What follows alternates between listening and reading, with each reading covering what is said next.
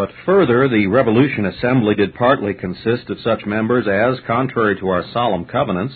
had their consciences dreadfully polluted by consenting unto, subscribing, and swearing some one or other of the sinful wicked oaths, tests, and bonds,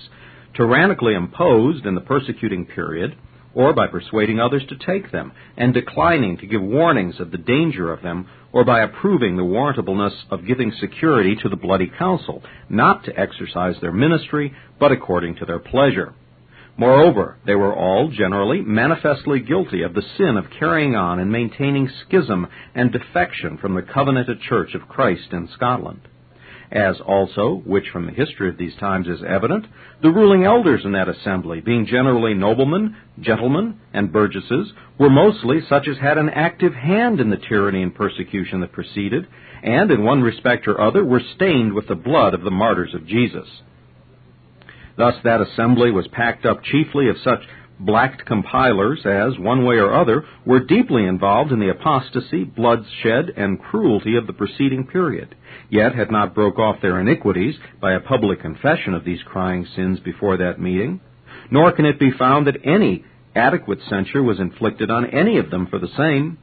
Therefore, the presbytery testify against the Revolution Church as consisting mostly of such scandalous schismatical members as could not, in a consistency with the scriptural rule and laudable acts of this Reformed Church, have been admitted to church privileges, far less to bear office in the house of God, until at least they had given they had been duly purged from their aggravated scandals and given evident signs of a real repentance, according to the word of God. Second Chronicles 30, verse 3. For they could not keep the Passover at that time because of because the priests had not sanctified themselves sufficiently. And Ezekiel 44:10, and the Levites that are gone away far from me when Israel went astray, which went astray away from me after their idols, they shall even bear their iniquity. Verse 13. And they shall not come near unto me to do the office of a priest unto me, nor to come near to any of my holy things in the most holy place, but they shall bear their shame and their abominations which they have committed. Next, the presbytery declare and testify against the Revolution Church, because plainly Erastian and utterly inconsistent with the covenanted constitution of the Reformed Church of Scotland, anno 1648, the truth of which charge will appear obvious from considering the Act of Parliament on which the civil, civil power settled the constitution of the Revolution Church, viz. Act 114, James 6, Parliament 12, where, inter alia, it is expressly declared, quote, that it shall be lawful to the kirk ministers every year at least, and oftener, pro re nata, as occasion and necessity shall require, to hold and keep general assemblies, providing that the King's Majesty or his commissioner with them to be appointed be his highness to be present at ilk general assembly before the dissolving thereof, nominate and appoint time and place,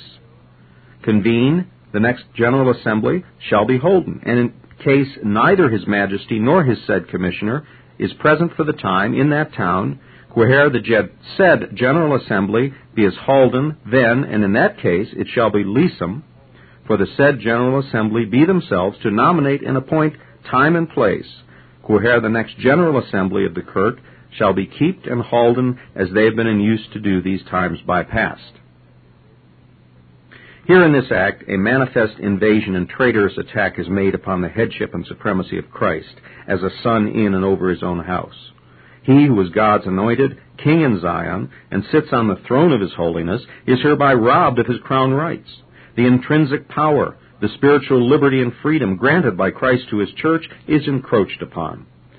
It is a received opinion among all true Presbyterians that the church has an intrinsic power to meet in the courts of Christ's house, from the lowest to the highest,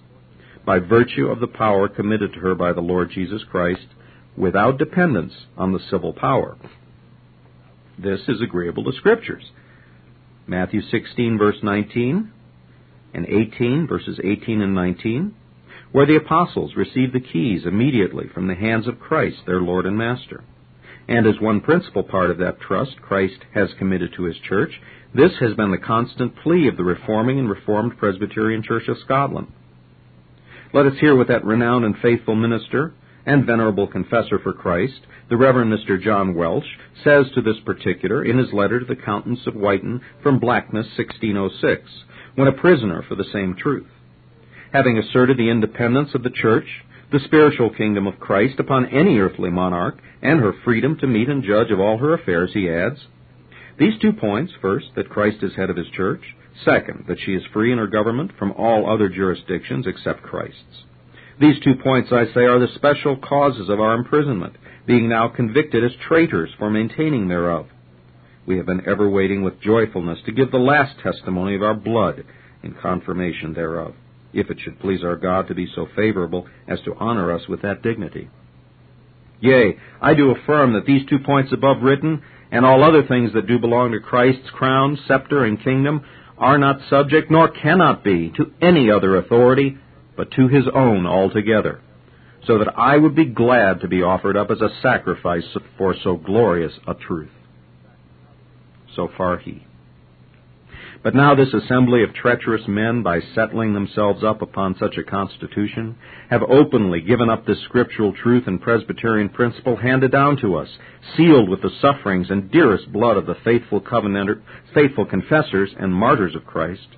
and have consented that it is unlawful for the office bearers in the Lord's house to exert their proper power in calling and appointing general assemblies, however loudly the necessity of the church may call for them, unless the king authorize their diet of meeting, which he may or may not do, according to his pleasure. Again, it is evident that the Revolution Church is constituted in the same Erastian manner with the late prelacy in Scotland. For proof of which, observe that as, a, as prelacy was never ecclesiastically asserted to be of divine authority, neither has presbytery by any explicit and formal act of assembly, at or since the Revolution as the prelate's high ecclesiastical court was called, adjourned, and dissolved in the king's name, so likewise are the assemblies of the Revolution Church. As the Episcopalians owned the king in the exercise of his Erastian supremacy over them, so the Revolution Church, instead of opposing, did take up her standing under the covert of that anti Christian supremacy, and has never since declined the exercise thereof and as the civil power prescribed limits unto, and at pleasure altered the prelatic church, so this church has accepted of a formula prescribed by the civil power, requiring that all the ordinances within the same be performed by the ministers thereof as they were then allowed them, or should thereafter be declared by their authority, as Act 23, Session 4, Parliament 1st, 1693 expressly bears. By what is said above, it may appear that this church is Erastian in her constitution. But it is further to be observed that the present constitution is no less inconsistent with the scriptural and covenanted constitution of the Church of Scotland in regard that the retrograde constitution, to which the church fled back, and on which she was settled at the Revolution, was but an infant state of the church, lately after her first reformation from popery, far inferior to her advanced state betwixt 1638 and 1649 inclusive. It was before the church had shaken off the intolerable yokes of Erastian supremacy and patronages, before she had ecclesiastically asserted and practically maintained her spiritual and scriptural claim of right, namely, the divine right of presbytery and intrinsic power of the church, the two special gems of Christ's crown as king on his holy hill of Zion. Before the explanation of the national covenant as condemning episcopacy, the five articles of Perth, the civil power of churchmen, before the solemn league and covenant was entered into, before the Westminster Confession of Faith, the catechisms, larger and shorter, the directory for worship, form of Presbyterian church government and ordination of ministers were composed. And before the acts of church and state for purging judici- judic- judicatories, ecclesiastical and civil, and armies from persons disaffected to the cause and work of God were made. And all these valuable pieces of reformation ratified with the full and ample sanction of the supreme civil authority by the King's Majesty and the honorable estates of Parliament, as parts of the covenanted uniformity in religion betwixt the churches of Christ in Scotland, England, and Ireland. And therefore, This Revolution Constitution amounts to a shameful disregarding, yea, disclaiming and burying much, if not all, of the Reformation attained to in that memorable period, and is a virtual homologation and allowance of the iniquitous laws at the Restoration, Anno 1661, condemning our glorious Reformation and sacred covenants as rebellion, and is such an aggravated step of defection and apostasy as too clearly discovers this church to be fixed upon a different footing and to be called by another name than the genuine offspring of the true covenanted Church of Christ in Scotland. Besides what has been already noticed, respecting the sinfulness both of the members constituent and the constitutions at the Revolution, it is to be further observed, as just matter of lamentation, that at this period, when such a noble opportunity was offered, no suitable endeavors were made for reviving the covenanted cause and interest of our Redeemer. No care taken that the city of the Lord should be built upon her own heap, and the palace remain after the manner thereof. But, on the contrary, a religion was then established not only exceeding far short of, but in many particulars very inconsistent with and destructive of that blessed uniformity in religion, once the glory of these now degenerate isles. The presbytery, therefore, in the next place, do testify against the settlement of religion made at the Revolution, and that in these particulars following. 1. Instead of abolishing prelacy in England and Ireland, as it had been abjured in the Solemn League and Covenant, and stands condemned by the Word of God and fundamental laws of the nations, conformed to the divine law, it was then, with all its popish, popish ceremonies, anew secured, confirmed, and established in both these kingdoms as the true religion according to the Word of God to be publicly professed by all the people. And the supreme civil magistrate solemnly sworn at his inauguration both that he himself shall be of the episcopal communion, and that he shall maintain inviolably the settlement of the church in the kingdoms of England and Ireland, and territories thereunto belonging. Thus, the Revolution has ratified the impious overthrow and ignominious burial of the covenanted Reformation in these two kingdoms that was made in the persecuting period, and has fixed a legal bar in the way of their reformation in agreeableness to the sacred oath the three nations brought themselves under to God Almighty. Number two. As to the settlement of religion in Scotland, the Presbytery testify against it because it was a settlement which, instead of homologating and reviving the covenanted Reformation between 1638 and 1650 in profession and principle, left the same buried under the infamous Act Rescissory, which did at one blow rescind and annul the whole of the Reformation and authority establishing the same by making a retrograde motion as far back as 1592 without ever coming one step forward since that time, and herein acted most contrary to the practice of our honored reformers, who always used to begin where former Reformation stopped, and after having removed what obstructed the work of Reformation, went forward in building and beautifying the house of the Lord. That this backward settlement at the Revolution was a glaring relinquishment of many of our valuable and happy attainments in the second and most advanced Reformation as said is, and consequently an open apostasy and revolt from the covenanted constitution of the Church of Scotland is sufficiently evident from the foresaid Act of Settlement 1690, where, having, after having allowed of the Westminster Confession, they further added, quote, that they do establish, ratify, and confirm the Presbyterian Church government and discipline ratified and established by the 114th Act, James 6, Parliament 12, Anno 1592 so that this settlement includes nothing more of the covenanted uniformity in these lands than only the 33 articles of the Confession of Faith, wanting the Scripture proofs.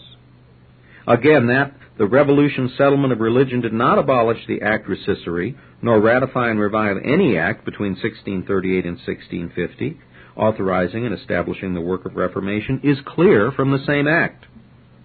wherein, after abolishing some acts anent the late prelacy in Scotland, they declare, quote, that these acts are abolished so far allenarly as the said acts, and others generally and particularly above mentioned, are contrary or prejudicial to, inconsistent with, or derogatory from the Protestant religion or Presbyterian church government now established. Where observe that this general clause is restricted to acts and laws insofar only as they were contrary to the religion settled in this act, and therefore as this act includes no part of the covenanted Reformation between 1638 and 1649. So this rescissory clause abolishes laws, not as against foresaid Reformation, but only insofar as they strike against the Revolution settlement, which the act rescissory could not do.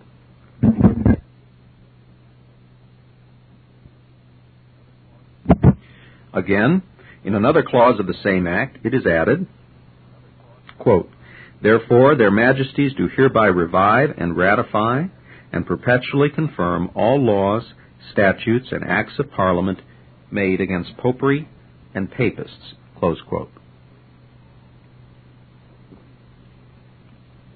The only reason that can be given for the revival of laws, not against prelacy, but popery, when abolishing prelacy, is that the Parliament, excluding the covenanted Reformation from this settlement of religion, resolved to let the whole of it lie buried under the Act Rescissory. For as in reality there were no laws made expressly against prelacy before 1592, but against popery and papists. So, had they said, laws against prelacy and prelates, they, they, they, thereby would have revived some of the laws made by the reforming parliaments between 1640 and 1650 wherein bishops and all other prelates, the civil places and power of kirkmen, etc., are expressly condemned. Again, in the foresaid act, they confirm all the articles of the 114th Act, 1592, except the part of it anent patronages, which is to be afterward considered. Now, had the Revolution Parliament regarded the reforming laws to have been revived, and so the Act Rescissory to be rescinded by their Act 5th, 1590, they would not have left this particular to be again considered of, seeing patronages were entirely abolished by an Act of Parliament 1649. But having the ball at their foot, they now acted as would best suit their political and worldly views. Once more observe that when the Revolution Parliament ratified the Act 1592, they take no notice of its having been done before by a preceding Parliament in 1649. All which plainly says that the reforming laws and authority of the parliaments by which they were made are not regarded as now in force. To conclude this particular, if the settlement of religion made in 1690 had revived and ratified the authority of our reforming parliaments and laws made by them, then, as these obliged the king to swear the covenants before his coronation, and all ranks to swear them, and obliged to root out malignancy, sectarianism, etc., and to promote uniformity in doctrine, worship, discipline, and government in the three nations, so the revolution settlement would have obliged all to the practice of the same duties, and that before ever king or any under him could have been admitted to any trust, while all that would not comply therewith would have been held as enemies, not only to religion, but to their king and country also, as was the case when Reformation flourished. But as the very reverse of this was authorized and practiced at the Revolution, it convincingly discovers that the settlement of revolution made in 1690 left the whole of the Reformation attained to, ratified, and established by solemn oaths and civil laws between 1640 and 1649 buried under that scandalous and wicked act rescissory framed by that tyrant Charles II after his restoration nor is there to be found in all the acts, petitions, supplications, and addresses made by the assemblies at or since the Revolution anything importing a desire to have that blasphemous act rescinded, which stands in full force to the perpetual infamy and disgrace of the Revolution settlement of religion, so much gloried in by the greatest part as happily established. Number two, the Presbytery testify against the Revolution settlement of religion.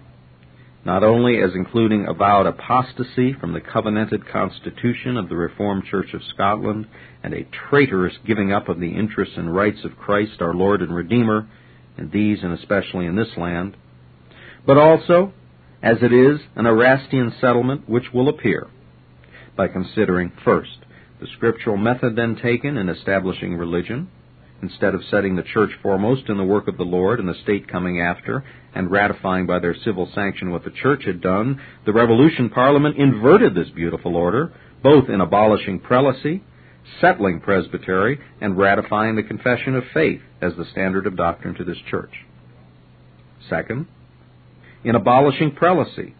as it was not at the desire of the church, but of the estates of Scotland.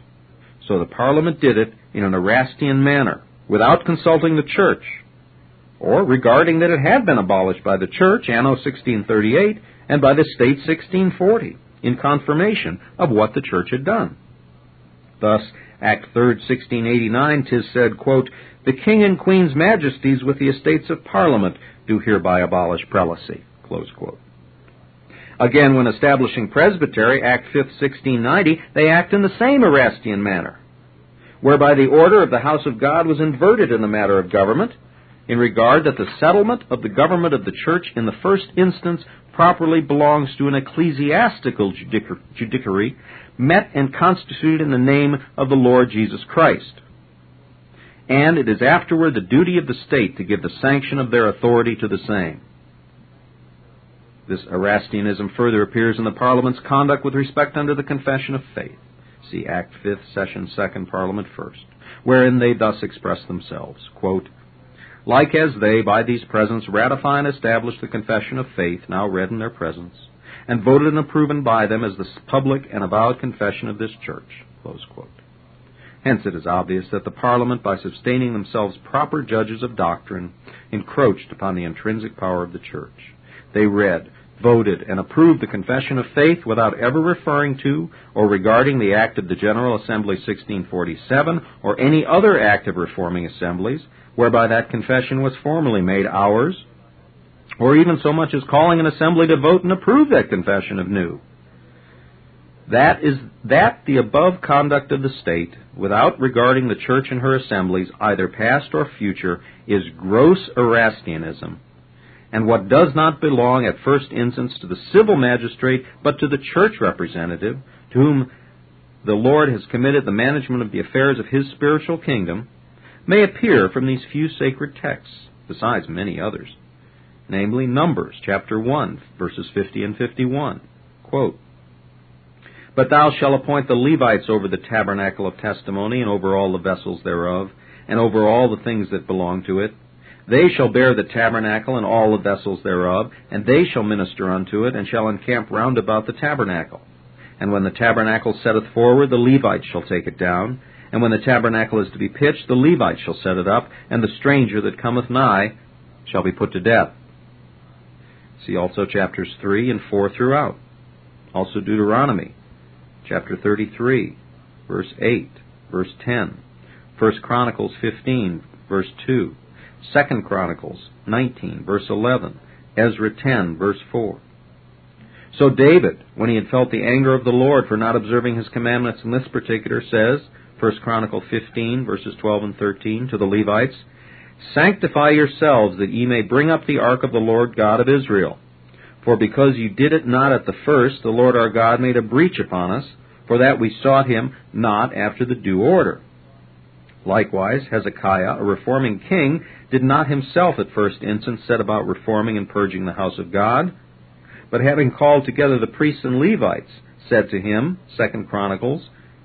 29, verse 5,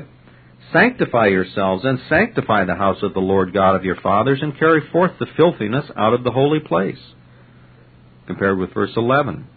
Malachi 2, 7, Matthew 16, 19. I will give unto thee the keys of the kingdom of heaven. And 28, verses 18, 19, and 20. All power is given unto me. Go ye therefore and teach all nations, teaching them to observe all things whatsoever I have commanded you. From all which it may safely be inferred that as the Lord Jesus Christ, the King and lawgiver of his church, has committed all the power of church matters, whether respecting the doctrine or government thereof, to church officers, as the first proper receptacles thereof. So for civil rulers, at first instance, by their own authority, to make alterations in the government of the church, and to settle and emit a standard of doctrine to the church, is a manifest usurpation of ecclesiastical authority, and tyrannical encroachment upon the ministerial office. It needs only to be added that this revolution conduct stands condemned by the confession of faith itself in express terms, as well as in the Holy Scriptures. Chapter 23, Section 3. Quote, the civil magistrate may not assume to himself the administration of the word or the keys. And also by the beautiful practice of our reformers betwixt 1638 and 1649, who observed the scriptural order, the church always going foremost in all the several pieces of reformation attained to, and then the state coming after, by exerting their authority in ratification and defense of the church's acts and deeds in behalf of reformation. Number three. The Erastianism of this settlement of religion appears plain from the Act of Parliament 1592 noticed above, upon which the Revolution Parliament did found it as in Act 5th, Session 2, 1690, by which the forementioned Act 1592 is ratified, revived, renewed, and confirmed in all the heads thereof, patronage excepted. Now, in regard that Act 1592 contains an invasion upon the headship of Christ, an intrinsic power of the church, and ascribes an Erastian power to the civil magistrate over the church, making it unlawful for the church to convocate, but in dependence upon the king for his license and authority, and in regard the Revolution Parliament did revive and renew this clause in foresaid Act 1592, as well as other heads thereof, it must needs follow that this settlement of religion cannot be freed of the charge of Erastianism. Nor is it very strange that statesmen, who had been educated in the principles of Erastianism, should be fond of reviving an act that robbed Christ of his crown rights and the Church of her spiritual liberty but most surprising, that professed Presbyterian ministers should so greedily embrace and approve of Erastianism as a valuable and glorious deliverance to the Church of Christ. In agreeableness to this Erastian article of the above Act, the Parliament, in their Act 1690, indicted and appointed the First General Assembly as a specimen of their Erastian power over their newly constituted church. And it has ever since been the practice of the sovereign to call, dissolve, and adjourn her assemblies at his pleasure and sometimes to an indefinite time. It is further observable that the king's commission to his representative in assembly runs in a style that evidently discovers that he looks upon the assembly's power and right of constitution as subordinate to him. Thus it begins, quote, seeing by our decree that an assembly is to meet, etc. Yet notwithstanding of this, the Assembly 1690, nor any after them, so far as was ever known to the world, did not by any one formal act and statute expressly condemn Erastianism and explicitly asserts the lone headship, alone headship of Christ and the intrinsic independent power of the Church in opposition to these encroachments made thereupon, and therefore may be justly construed consenters thereto. To conclude this particular, of the Erastianism of the present settlement of religion, it may be observed that although the Revolution Parliament, from political views, did by Act 1st, Session 2nd, rescind the first Act of Second Parliament of Charles II, entitled Act Asserting His Majesty's Supremacy over All Persons and in All Causes Ecclesiastical, yet, from what is above hinted, it may be inferred that the Revolution State has still preserved the very soul and substance of that blasphemous supremacy, though possibly they may have transferred it from the person of the king, abstractly considered, and lodged it in the hand of the king and parliament conjunctly, as the more proper subject thereof. For, in the words of Mr. John Burnet, in his testimony against the indulgence, quoted by Mr. Brown in his history of the indulgence, quote, to settle, enact, and emit constitutions, acts, and orders concerning matters, meetings, and persons ecclesiastical, according to royal pleasure, and parliamentary is much the same, is the very substance and definition of His Majesty's supremacy, as it is explained by his estates of Parliament. But the Revolution Act of Parliament settling religion is just to settle, enact, and emit such constitutions, acts, and orders concerning matters, meetings, and persons ecclesiastical, according to parliamentary instead of mere royal pleasure. and therefore the act authorizing the revolution settlement of religion is the very substance and definition of a royal parliamentary supremacy. The truth of this will further appear by the sequel. Number four. the presbytery testify against the revolution, constitution, and settlement of religion, as it is not a religious, but a mere civil and political one, not built upon the foundation of the apostles and prophets, Jesus Christ himself being the chief cornerstone, but upon the fluctuating inclinations of the people as the formal foundation thereof. For proof of which, consider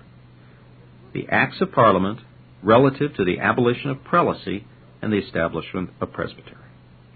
In consequence of an article of the claim of right made by the Estates of Scotland, the Act 3rd, Session 1st, Parliament 1689, declares, quote, that whereas the estates of this kingdom in their claim of right declared that prelacy and the superiority of any office in the church above presbyters is and hath been a great and insupportable grievance to this nation, and contrary to the inclinations of the generality of the people ever since the Reformation, they having been reformed from popery by presbyters, and therefore to be abolished. Our sovereign Lord and Lady, with advice and consent of the Estates of Parliament, do hereby abolish prelacy and all superiority of any office in the church in this kingdom above presbyters, and do declare that they, with advice aforesaid, will settle by law that church government in this kingdom, that church government in this kingdom, which is most agreeable to the inclinations of the people. Agreeable to this, one of King William's instructions to the Parliament 1690 is, quote, You are to pass an act establishing that church government which is most agreeable to the inclinations of the people. Close quote. Accordingly,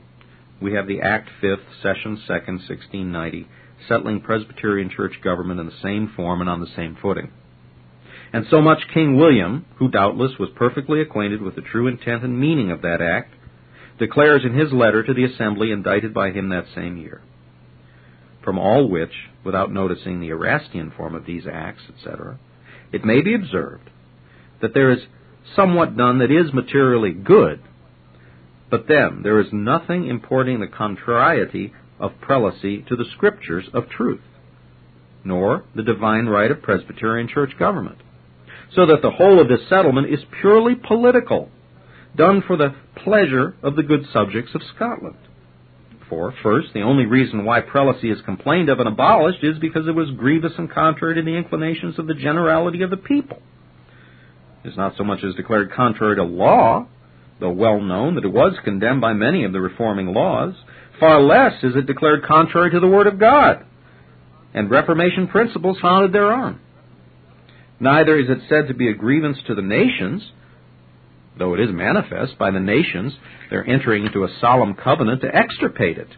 that was an insupportable burden to all the three. And the great reason assigned for the people's dis- dissatisfaction to prelacy is antiquity. Quote, they having been reformed from popery by presbyters, unquote, as if our reformers had only contended for a church government merely human, whereas they strenuously maintain the divine right of presbytery and condemn prelacy as contrary to the Word of God. This reason would be equally strong against presbytery on supposition that prelates had got the start of presbyters in the Reformation from popery. Again, second, upon the same and no better ground was presbytery established, namely, because it was more agreeable to the inclinations of the people, and as it was of a more ancient standing in Scotland than prelacy. Further, that the divine right of presbytery is not acknowledged in this settlement appears from the express words of the act itself, wherein it is designated, quote, the only government of Christ Church in the nation, close quote. Not the only government of Christ Church laid down in the Word of God, received and sworn to by all the three nations, ratified by both civil and ecclesiastical authority, a clear evidence that church government was regarded as ambulatory only and what might be altered at pleasure. Hence, while the king was settling presbytery in Scotland, he was also maintaining as bound by oath prelacy in England, etc. and so presbytery, for peace's sake, as most agreeable to the inclinations of the people, was settled in Scotland as the government of Christ's church there. Thus, there is a settlement of religion, and yet not one line of Scripture authority or Reformation principles legible therein. And, as one said, though a strenuous defender of the settlement, quote, the glory of that church is at a low pass, which hangs upon the nail of legal securities by kings and parliaments, instead of the nail which God has fastened in a sure place. Which, alas, is the case with the Church of Scotland at this day. It is true that the Parliament call their settlement agreeable to God's Word, but it is as true that from their conduct toward both, abolishing prelacy and establishing presbytery from these political motives above mentioned, it is abundantly plain that they believe neither of them to be formally and specifically agreeable to and founded upon the Word of God, but that they regarded all forms of church government as indifferent, and thought themselves at liberty to pick and choose such a particular form as best suited the humors and inclinations of the people and their own worldly advantage. Accordingly, we find the Parliament 1689 appointing a committee to receive all the forms of government sh- that should be brought before them, to examine them from this purpose, and then report their opinions of them to the House. That the Parliament at this time, or the King and Parliament conjunctly, acted from the above latitudinarian principle is further evident from their establishing and consenting to the establishment of these two different and opposite forms of church government, presbytery in Scotland and prelacy in England and Ireland, and both of them considered as agreeable to the Word of God and the only government of Christ's church in the several kingdoms where they were espoused, which, as it is self-contradictory and absurd, so it is impossible they could have ever done this if they had believed the divine right of either of them. And finally, by this conduct of theirs, the state declared their approbation thereof and resolution to copy after the 16th Act, Session 2nd, Parliament 1st of Charles II, yet in force, which ascribes an Erastian power to the king of settling church government as he shall think proper. By all which it appears quite inconsistent with the Revolution settlement to consider church power in any other light than as subordinate to the power of the state. And yet, with this political and Erastian settlement of religion, the Revolution Church have declared themselves satisfied. They have not condemned episcopacy as contrary to the Word of God, nor positively asserted the divine right of presbytery, and disclaimed the claim of right and active settlement as their right of constitution. But on the contrary, approved of both, as appears from the Commissions Act 1709 and their address to the Parliament 1711, both promulgated by the succeeding assemblies whereby they declare that they have dropped a most material part of the testimony of the Reformed Church of Scotland, and are not faithful to the Lord Jesus Christ in maintaining the rights of his crown and kingdom. From the whole it may be too justly be concluded, concerning the revolution settlement of religion, what the prophet Hosea declares of the calf of Samaria, Hosea 6, verse, excuse me, Hosea chapter 8, verse 6. Quote, For from Israel was it also the workman made it, therefore it is not God. The calf of Samaria shall be broken in pieces. It is not a divine institution founded upon the Word of God and regulated by His revealed law, but a human invention, owing its original in both kingdoms to the inclinations of the people, and governed by laws opposite to the laws of Christ in the world. Hence, we have the idolatrous institutions of prelacy established in the one nation and Erastianism under the specious pretext of presbytery in the other, and both under an exotic head of ecclesiastical government. From what is said above respecting the Revolution Constitution and settlement of religion in the nations, it will appear that the same are opposite to the Word of God and covenanted constitutions of both church and state, and to the reforming laws between 1638 and 1650, ratifying and securing the doctrine, worship, discipline, and government of the church, and all divine ordinances, sacred and civil, according to Scripture revelation, and therefore cannot be acknowledged as lawful by any that make the law of God their rule and desire to go out by the footsteps of the flock of Christ. The presbytery proceed now to consider the administration since the late Revolution as standing in immediate connection with the forementioned constitutions and settlement. Only in the entry it may be observed that as the maladministrations, civil and ecclesiastical, are increased to almost an innumerable multitude, so that it would be next to an impossibility to reckon them all, the presbytery propose only to observe so many of the most remarkable instances as shall be sufficient to justify a condemnation of the present course of the nations, although the constitutions could not be accepted against as sinful. And, 1. The presbytery declare and testify against the gross Erastianism that has attended the administrations of both church and state since the Revolution.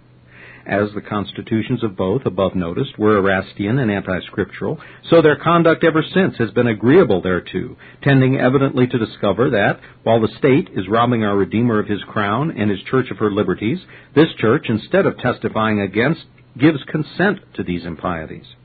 particularly one, as at the forementioned period, so ever since the king has continued by his own authority to call, dissolve, and adjourn the national assemblies of this church. The first Revolution Assembly was held by virtue of an Erastian indictment, and by the same power dissolved. The next was, by royal authority, appointed to be at Edinburgh 1691, but by the same power adjourned to 1692, and then dissolved without passing any act and, though again indicted to meet 1693, yet was not allowed to sit until March 1694, near a year after the Parliament had made a humble address to the sovereign for granting that privilege. But it would be endless to attempt an enumeration of all the instances of the exercise of Erastianism in this particular, which is annually renewed. How often, alas, have the assemblies been prorogued, raised, and dissolved by, magistratical authority, and sometimes without nomination of another diet. How frequently also have they been restricted in their proceedings and prelimited as to members and matters to be treated of and discussed therein, depriving some members of their liberty to sit and act as members, though regularly chosen merely because such had not taken the oaths appointed by law. All which exercise of Erastian supremacy naively, naively results, excuse me, natively results from the parliamentary settlement 1690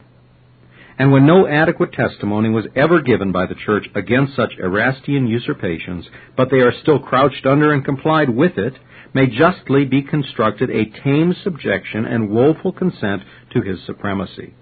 That this is no forced inference from the continued practice of this church appears from this, besides other evidences that might be adduced, that, as the Revolution Parliament, when ratifying the Confession of Faith, entirely left out the Act of Assembly 1647, approving and partly explaining the same, wherein these remarkable words are, quote, It is further declared that the Assembly understands some parts of the second article of the 31st chapter, only if Kirks not settled or constituted in point of government, close quote, as being inconsistent with the Erastian impositions of the magistrate. So this church, when they cause entrance into the ministry, subscribe the confession, do not oblige them to subscribe it with this explanatory act which does by no means admit of a privative power in the magistrate destructive of the church's intrinsic power, but they only do it as the Parliament ratified it. This Reformation audio track is a production of Still Waters Revival Books. SWRB makes thousands of classic Reformation resources available, free and for sale, in audio, video, and printed formats. Our many free resources, as well as our complete mail order catalog, containing thousands of classic and contemporary Puritan and Reformed books, tapes, and videos at great discounts, is on the web at www.swrb.com. We can also be reached by email at swrb at swrb.com, by phone at 780 450 3730, by fax at 780-468-1096, or by mail at 4710-37A Avenue, Edmonton, that's E-D-M-O-N-T-O-N, Alberta, abbreviated capital A, capital B, Canada, T6L3T5. You may also request a free printed catalog. And remember that John Calvin in defending the Reformation's regulative principle of worship, or what is sometimes called the scriptural law of worship, commenting on the words of God, which I commanded them not, neither came into my heart, from his commentary on Jeremiah 7:31, writes, God here cuts off from men every occasion for making evasions, since he condemns by this one phrase, I have not commanded them, whatever the Jews devised. There is then no other argument needed to condemn superstitions than that they are not commanded by God. For when men allow themselves to worship God according to their own fancies, and attend not to his commands, they pervert true religion. And if this principle was adopted by the papists, all those fictitious modes of worship in which they absurdly exercise themselves would fall to the ground. It is indeed a horrible thing for the papists to seek to discharge their duties towards God by performing their own superstitions. There is an immense number of them, as it is well known, and as it manifestly appears. Were they to admit this principle, that we cannot rightly worship God except by obeying His word, they would be delivered from their deep abyss of error. The prophet's words, then, are very important when he says that God had commanded no such thing, and that it never came to his mind, as though he had said that men assume too much wisdom when they devise what he never required, nay, what he never knew.